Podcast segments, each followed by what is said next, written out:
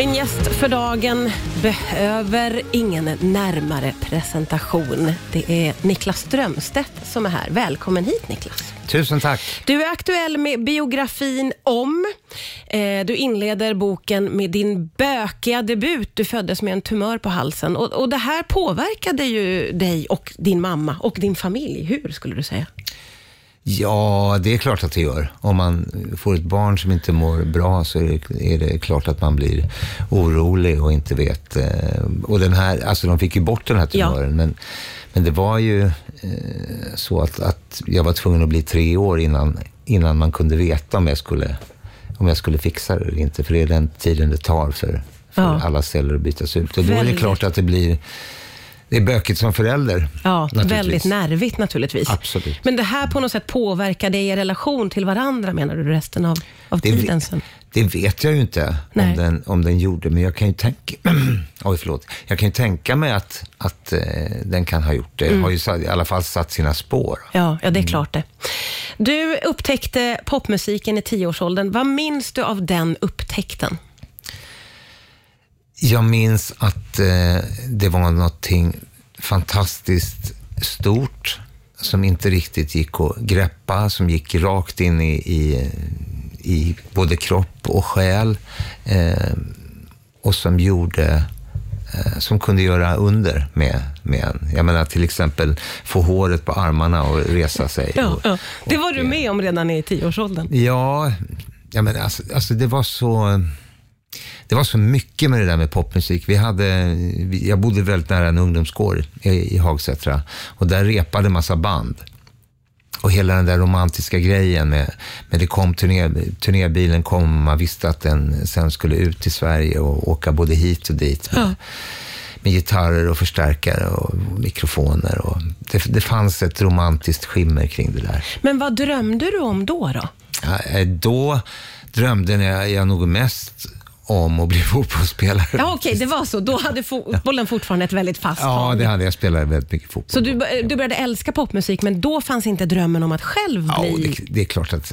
att eh, jo, men det är klart att det fanns också. Ja. Men sen, det, jag märkte, jag spelade ju i, i band i plugget och i ungdomsgårdsband och sådär. Och Ja. jag märkte ju att det var... eh, Det är, ju, det är ju stor och hård konkurrens och det är inte så lätt att slå igenom. Nej, okej, så du vågade liksom inte drömma stort där i början då? nej, men herregud, när man är 11, 12, 13, 14. Ja. Det, man, drömmarna skiftar varje dag. Ja, ja, men så är det ju naturligtvis. Så är det. Och du hade också kärleken till fotbollen som har följt med dig genom, Absolut, genom jag. livet. Ja, Det är Niklas Strömstedt som gästar, aktuell med självbiografin om. 1977 så började du som diskjockey på nattklubben Atlantic i Stockholm.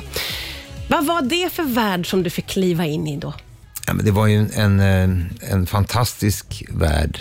Eh, De som ägde Atlantic hade ju tidigare drivit eh, nattklubben Alexandra stå på, som var den klassiska eh, diskoteket och nattklubben. Så att eh, få chansen att spela för den, den typen av, av eller på, den, på, det, eh, på det stället var ju helt fantastiskt. Men det var Jag mycket kändisar Ja, men där gud, ja, och- alla, alla ja, gick dit. Det här var ju, tänker det här jag. var ju innan Café Opera öppnade och liksom, nöjeslivet kring Stureplan fanns inte. Så att det var till Atlantic alla gick. Ja. Som alla, alla popstjärnor, alla skådisar och modeller och skivbolagsfolk. Och, Så som en och sådär. lite ny värld som du får kliva in i, tänker jag. Ja, det var det ju. Ja. Mm.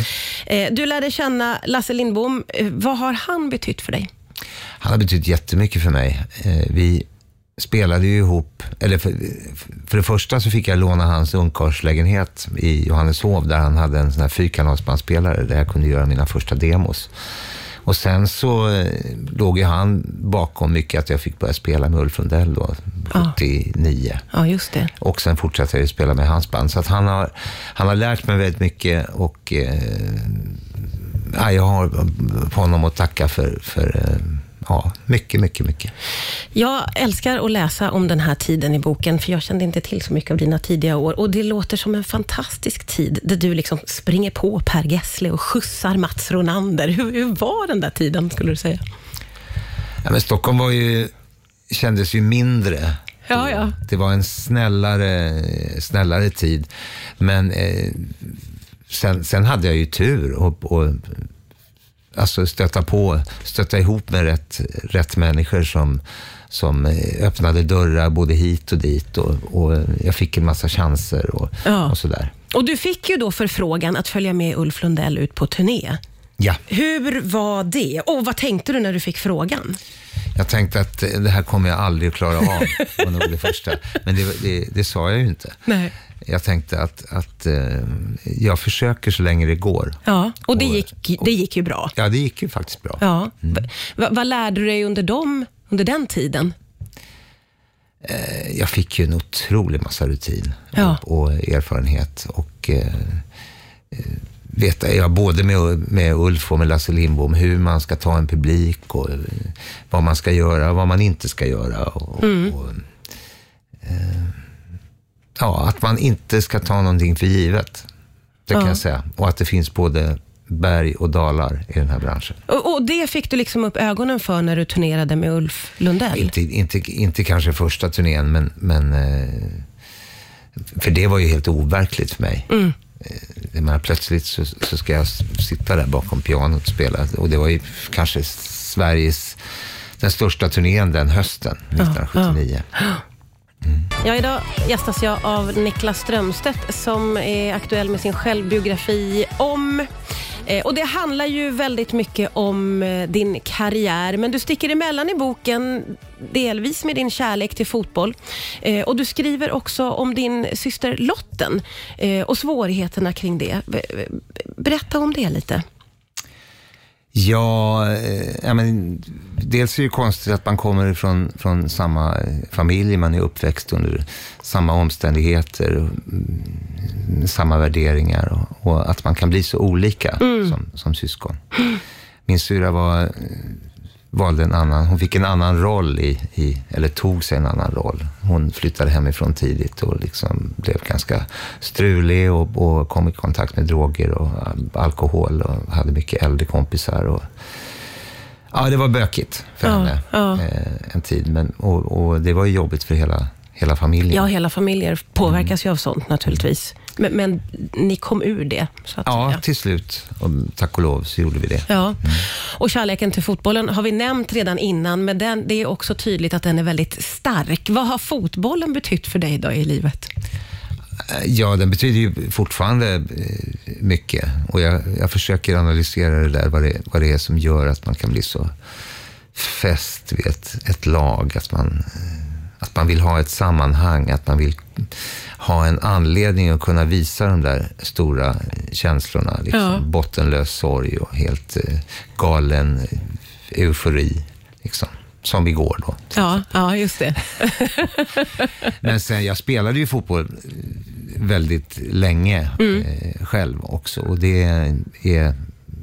Nu kan, kan jag inte det, för jag pajade mina knän. Ja, okej. Som så många andra gubbar. här. eh, men det betyder också jättemycket att få, att få delta, eh, vara med i ett lag och göra någonting tillsammans med andra. Och framförallt göra någonting där man inte kan tänka på någonting annat än just det som händer just då. Den här koncentrationen på, på eh, spelet och, och Ja. var jag ska springa och var bollen är och eh, mitt lag och, och hur det går. Alltså det är en känsla som, som man nästan inte kan hitta någon annanstans tycker jag. Men jag reagerade på något du skriver i boken när du är iväg på eh, bortamatch och någon ropar någonting till dig om eh, att vi ska krossa ditt lag och att, hur sur du kan bli när någon hoppar på din familj, som du skriver. Nej, men det, det känns faktiskt som att någon, någon, någon hoppar på min, talar illa om min, min fru eller mina barn. Ja, det, är, det är ganska fånigt, men så kan det kännas. Jag kan bli jävligt förbannad. Ja, det är tydligt. Det finns heta känslor. Eh, kan man säga att du räddade livet på din fru Jenny första gången ni träffades? Det var lite oklart för mig hur det låg till med det där. Ja, alltså ju längre ifrån den där historien man kommer, ju sannare blir den ju. Ja, det är så. Men det var ju den där istappen som, hon, som jag räddade henne ifrån. Ja, en enormt Ja, den var, den var stor stor som istapp. Du kutade över gatan och Ja. lyckades. Ja. Hon stod där, Vi- villråd i Ja, ja, och du varning kom för som, rasområde. i varningsområdet. Ja. Eh, det är en jättefin bok. Tack Niklas Strömstedt för att du kom hit idag. Tusen tack.